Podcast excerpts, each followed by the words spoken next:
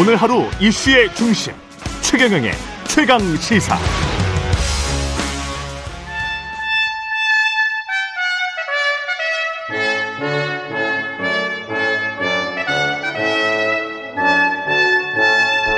네, 매주 월요일 영원한 현역 박지원 전 비서실장과 함께하는 고품격 본격 정치 토크 박지원의 정치의 품격 박지원 전 대통령 비서실장 전 국정원장 나와 계십니다. 안녕하세요. 네. 예. 추석 잘 보냈어요? 예, 잘 보냈습니다. 예. 원장님도 잘 보내셨죠? 예. 예. 서울에 계셨고요. 서울에 쭉 있었는데 예, 좀 쉬셨겠습니다. 엘리자베스 2세 여왕이 돌아가셔서 음. 참그 1999년도 김대중 대통령 초청으로 최초로 음. 영국 여왕이 방한을 했어요.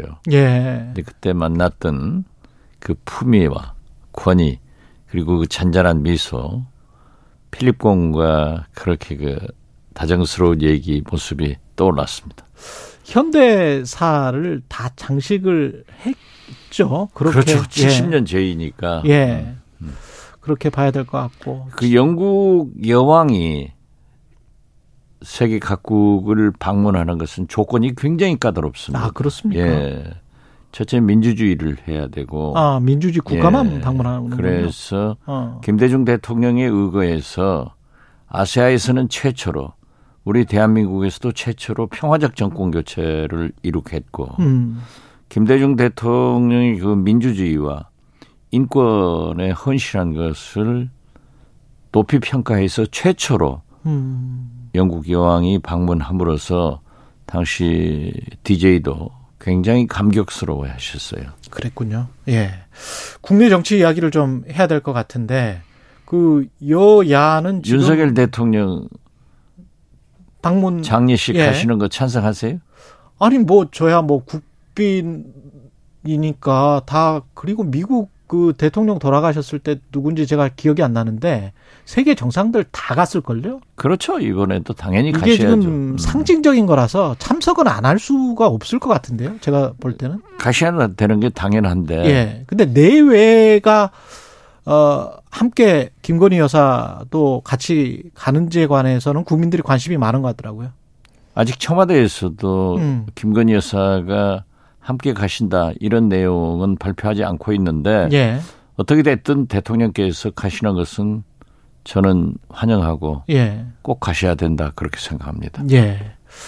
그 김건희 여사 이야기가 나와서 김건희 여사 특검법 발의를 이미 했고 여야는 이제 이렇게 되면 강대강으로 이렇게 쭉 갈 수밖에 없는 그런 상황인지 추석 이후에는 어떻게 될 것 같습니까? 글쎄 이번에 이렇게 보면은 어, 김건희 여사 특검도 55% 정도 찬성하고 이재명 대표의 기소 수사도 50.3%인가 찬성을 음. 하더라고요. 예.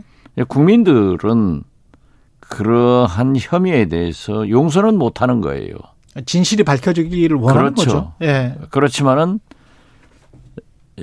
이재명 대표의 기소 김건희 여사의 특검 이렇게 강대강으로 가는 것은 결국 나라가 어려워집니다. 음. 진검승부로 가거든요. 음. 그런데 지금 최근에 에, 국가는 왜 실패하는가의 저자 예. 미국 MIT 에스보글로 교수는 우리 한국의 가장 큰 문제 해결은 정치 분열을 해소해야 된다가 제일 먼저더라고요. 경제학자가 그거 보면은 저도 늘 정치가 잘 돼야 경제도 모든 걸 살아간다는데 지금 우리 경제 국제 경제 엄청나게 어렵지 않습니까? 그렇죠. 이번 추석에서도 경제 불안, 물가, 청년 실업 이런 게 화두였는데 과연 이렇게 여야가 어? 제1야당 대표를 기소하고 대통령 부인을 특검으로 간다고 하면은 나라가 살겠느냐 이거죠. 저는 이렇게 가면은 나라가 망한다고 생각합니다. 그래서 저는 여야가 진검승부를 할 게 아니라 빨리 여야 영수회담을 통해서 가령 쌍특검으로 거기다 맡기고 그냥 우리는 정치와 민생만 논의하자. 그렇죠. 양당 특히 대통령과 이재명 대표는 경제 민생 물가 문제로 가자. 음. 그래서 저는 쌍특검을 하는 것이 오히려 더 바람직하다. 거기다 맡기는 거예요. 음. 딱 지금 보면은 거듭 말씀드리지만은 YS 때 사정으로 가서 높은 사람 다 잡아가니까 국민들이 박수는 치고 김영삼 대통령 지지도가 90% 이상 올라갔는데 결국 IMF 외환 얘기로 망했단 말이에요. 그때는 또 하나회 해체랄지 뭐 이런 것들이 있었으니까. 그랬어요. 예. 그 아무튼 사정이었어요. 음. 어, 그렇기 때문에 국민들은 이제 박수를 보냈지만은 시원하다. 했지만은 지금 현 그때 당시의 경제 규모와 대한민국의 경제 규모는 달랐습니다. 그렇죠. 예. 완전히 달라졌죠. 당시에는 예. 우리나라 전체 예산이 200조도 못 됐어요. 음. 지금은 600조가 예. 넘잖아요. 그렇죠. 이런 사이즈인데 과연 경제 물가는 누가 잡고 음. 그렇게 진검승부로 가느냐. 그래서 저는 거듭 말씀드리지만은 대통령께서 영국 엘리자베스 여왕 장례식 가시기 전에 음. 여야 영수회담 해서 경제 물가 문제 제시하고 이건 쌍특검으로 보내자. 가서 철저히 규명하자. 저는 그렇게 거듭 주장합니다. 이러, 이러다는 진짜 나라 망합니다. 근데 여야의 원로들이 이제 윤석열 대통령에게 정치를 좀 했으면 좋겠다. 정치인이 됐기 때문에. 근데 그런 조언을 많이 하는 것 같은데 그럼에도 불구하고 최근의 행보 그리고 대통령이 되고 난 다음에 어떤 과거의 정치인들이 김영삼, 김대중 전 대통령이 했던 정치인들의 어떤 정치적인 대타협이랄지 만나서 이야기해서 뭔가를 푼달지 뭐 이런 거는 아무런 조짐이 없는 것 같습니다. 그러니까 윤석열 대통령께서 자꾸 말씀드리지만 예. 대통령을 검사, 검찰총장 하던 식으로 이분법 사고를 가져서는 안 돼요. 오직 하면은 제가 모두에 말씀드렸듯이 국가는 왜 실패하는가?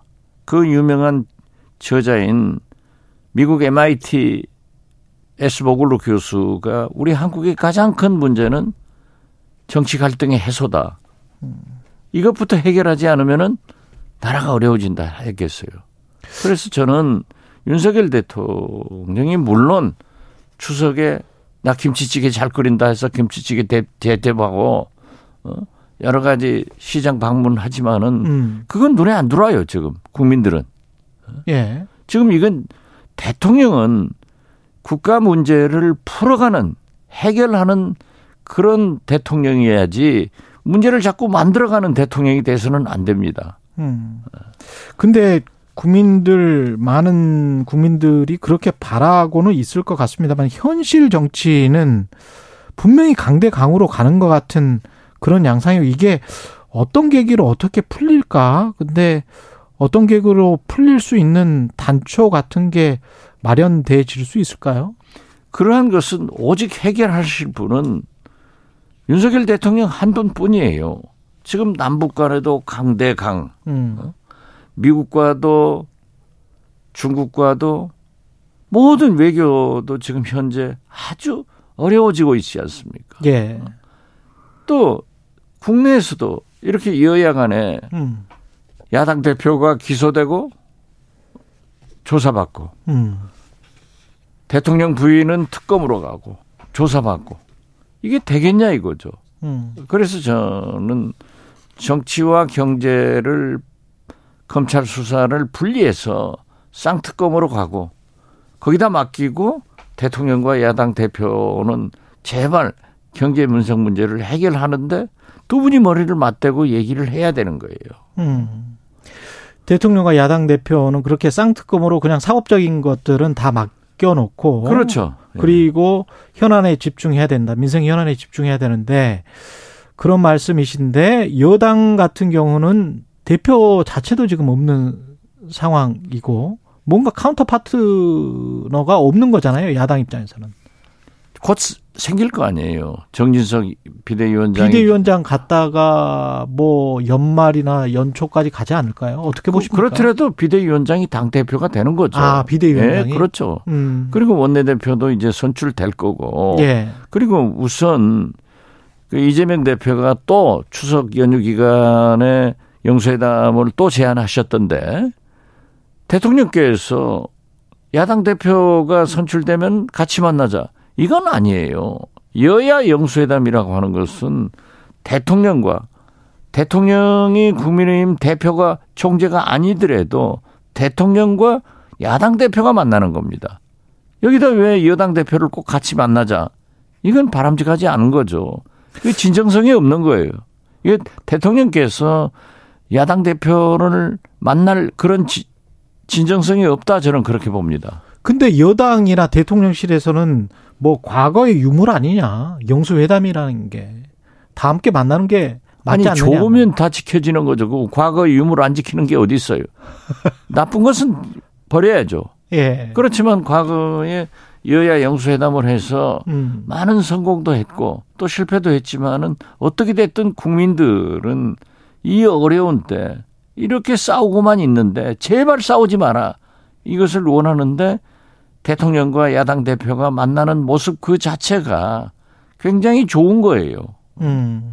저는 윤석열 대통령의 지지도가 약간 올라갈 것으로 봅니다. 앞으로? 예. 왜냐하면은 지난 추석 밥상에 윤석열 지지, 이재명 지지, 음. 이게 극명하게 싸웠어요. 그렇기 때문에 집토끼들이 뭉칠 거예요. 아.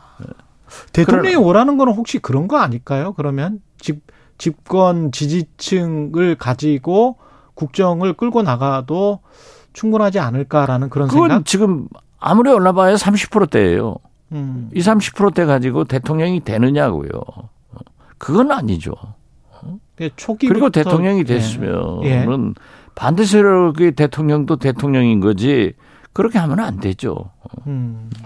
여당의 권력 지형은 지금 어떻게 보십니까? 권성동 원내대표 사퇴하고 장재원 의원 이선 후퇴, 이준석 전 당대표도 사실상 그 국민의 힘에서 밀려나는 상황이잖아요. 그렇죠. 돌아오지는 어려울 거예요. 그렇지만은 그러면 누가 국민의 힘의 어떤 중추 세력이 되는 겁니까? 또 다른 윤핵관이 생길 수밖에 없죠. 아, 왜냐하면은 아. 윤석열 대통령이 지금 임기 말이 아니잖아요. 그렇죠. 임기 초 120일도 안 된 대통령이에요. 게다가 때문에 총선을 남겨두고 있고. 그렇죠. 네. 그렇기 때문에 아무래도 대통령을 중심으로 집권 여당은 어, 파워가 형성되기 때문에 음. 뭐 권성동 장재원 의원 윤핵관의 핵심 세력이 물러나갔다 하더라도 저는 또 다른 윤핵관들이 대통령을 보필하게 될 것이다. 또 권력의 속성상 그렇게 돼요. 집권 여당이라는 그렇죠. 것이. 예. 예. 그럴 수밖에 없고 그러면 이준석 전 대표는 어떤 사라지게 되는 겁니까? 정치적인 가능성은? 이준석 대표가 뭐 지금 국민의힘 윤리위원회가 다시 뭐 징계한다라고 하지만은 뭐 제명을 시키겠어요? 그러지는 음. 못할 거예요. 국민 여론이 있기 때문에 네. 보십시오. 지금 차기 국민의힘 당 대표로 1등이 유승민 아니에요. 국민은 그리고 뭐 이준석 전 대표도 상당한 지지를 받고 있던데 국민 속에 살아 있어요. 그렇기 때문에 저는 이준석 대표는 계속 이러한 저항을 하다가 내후년 이. 총선에 어떤 역할이 있을 것이다 그렇게 봅니다. 그 총선 직전에 만약에 그 탈락한 당협위원장 그 공천을 못 받은 어떤 사람들과 연합해서 당을 만들 가능성 뭐 총선 몇 개월 전에 평론가들은 좀 이야기를 하고 있는 것 같은데 저는 매우 높다고 봅니다. 매우 높다. 왜냐하면 우리 정당사 정치사를 보면은 항상 주류 세력이 그 자기들의 파워를 계속 연장시키기 위해서 공천에 칼질을 한다고요. 예. 그렇다고 하면은 제가 볼 때는 이 윤핵관들이 공천을 장악할 거고 음. 그래서 이준석 계열을 또 비주류 계열을 칼질을 했을 때 그게 뭉쳐가지고 보수 신당이 창당될 수 있다. 저는 거기까지 보고 있습니다. 그 즈음에 2023년 가을이나 2024년 겨울쯤에 그 1, 2월이 되겠죠. 그때 민주당은 어떻게 될까요? 민주당은 이 전통적으로 민주당은 탄압을 받으면은 강하게 뭉치는 음. DNA가 있습니다. 그렇기 때문에 실제로 그 민주당의 본산인 호남에 가서 보더라도 예. 저도 지난 주말에 갔다 왔습니다마는 이재명이 우리가 뽑은 민주당의 대표인데 음. 이걸 기소하고 수사에 뭉쳐서 싸우자. 세게 싸우자.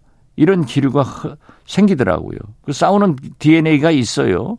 그렇기 때문에 민주당은 이재명 대표가 얼마나 리더십을 세워서 상대적으로 하느냐. 음. 그리고 당과 어, 국가를 위해서 어떤 개혁의 프로그램으로 움직이느냐 이런 것이 되겠지만은 제가 볼 때는 정치는요 나의 불행이 당신의 행복으로 가지 않습니다. 꼭 그렇게 가지는 않습니다. 예, 국민의 힘이 분열하면은 민주당의 분열도 굉장히 높아진다. 저는 그렇게 보고 있습니다. 국민의힘이. 분열하면, 예, 왜냐하면 아 그래도 우리한테 기회가 있을 수 있겠구나. 분열된 세력에게. 그렇죠.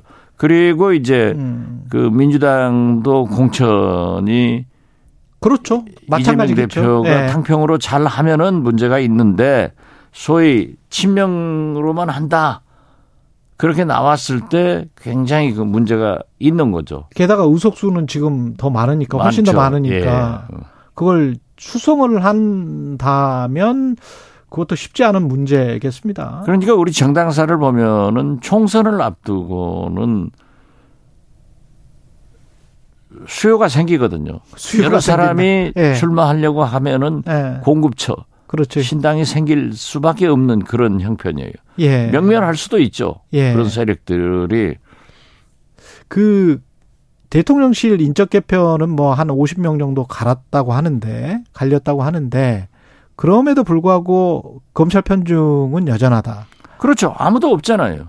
그리고 이거야말로 국기문란입니다. 음. 어떤 정권이 예. 3개월, 4개월도 안 돼 가지고 비서관, 행정관 50여 명을 쳐내냐고요. 음. 어? 이 사람들이 대통령실에 기밀을 누설하고 일부 보도에 보면은 카톡방을 만들어서 자기들끼리 어쩌고 저쩌고 했는데 예. 이걸 누가 추천했고 누가 검증을 했고 누가 공직 기강을 했어요. 이게 검역관들이 한 게 아니에요. 음. 그 검역관은 한 사람도 없단 말이에요. 그리고 사람이? 여기 네. 50여 명은 전부 여의도에서 음. 또는 시민단체에서 간 사람들인데 이분들이 지금부터 벌써 말이 시작되잖아요. 음. 나는 민주당이 그러한 것에 대해서 진짜 국정조사 같은 것을 요구해야 됩니다. 아. 이건 국기문란이에요. 여기에 대해서 대통령 실장도 대통령도 아무 말씀 안 하고 마치 자기들이 정의로워서 잘못하는 사람을 전부 감사해서 내보냈다.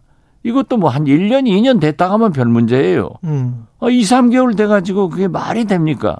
이러한 인사를 한 게. 거기를 보고 뭐 어떤 보도를 보면은 지지도가 올라갈 수도 있다 하는데 이건 문제가 되는 거죠.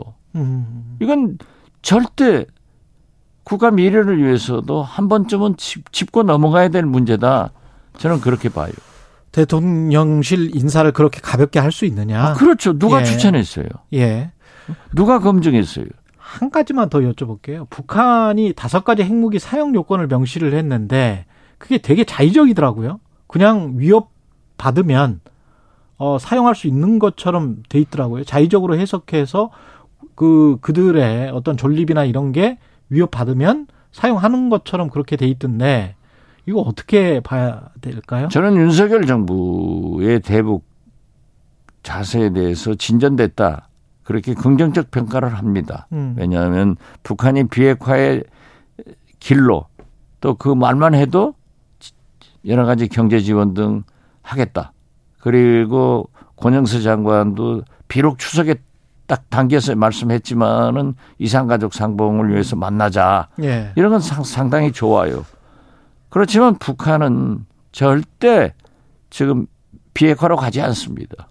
누가 선제 타격을 얘기, 먼저 얘기했 어요? 누가 음. 선제 타격을? 그러니까 북한도 거기에 네. 대한 반응을 보이는 거예요. 음. 그래서 저는 그 북한의 그러한 태도에 일희일비하지 말고 우리 한미 당국은 북한을 대화의 장으로 나올 수 있는 그러한 것을 만들어 나가야 된다. 저는 음. 그렇게 봅니다. 여기까지 듣겠습니다. 영원한 현역 정치의 품격 박지원 전 원장이었습니다. 고맙습니다. 네, 감사합니다.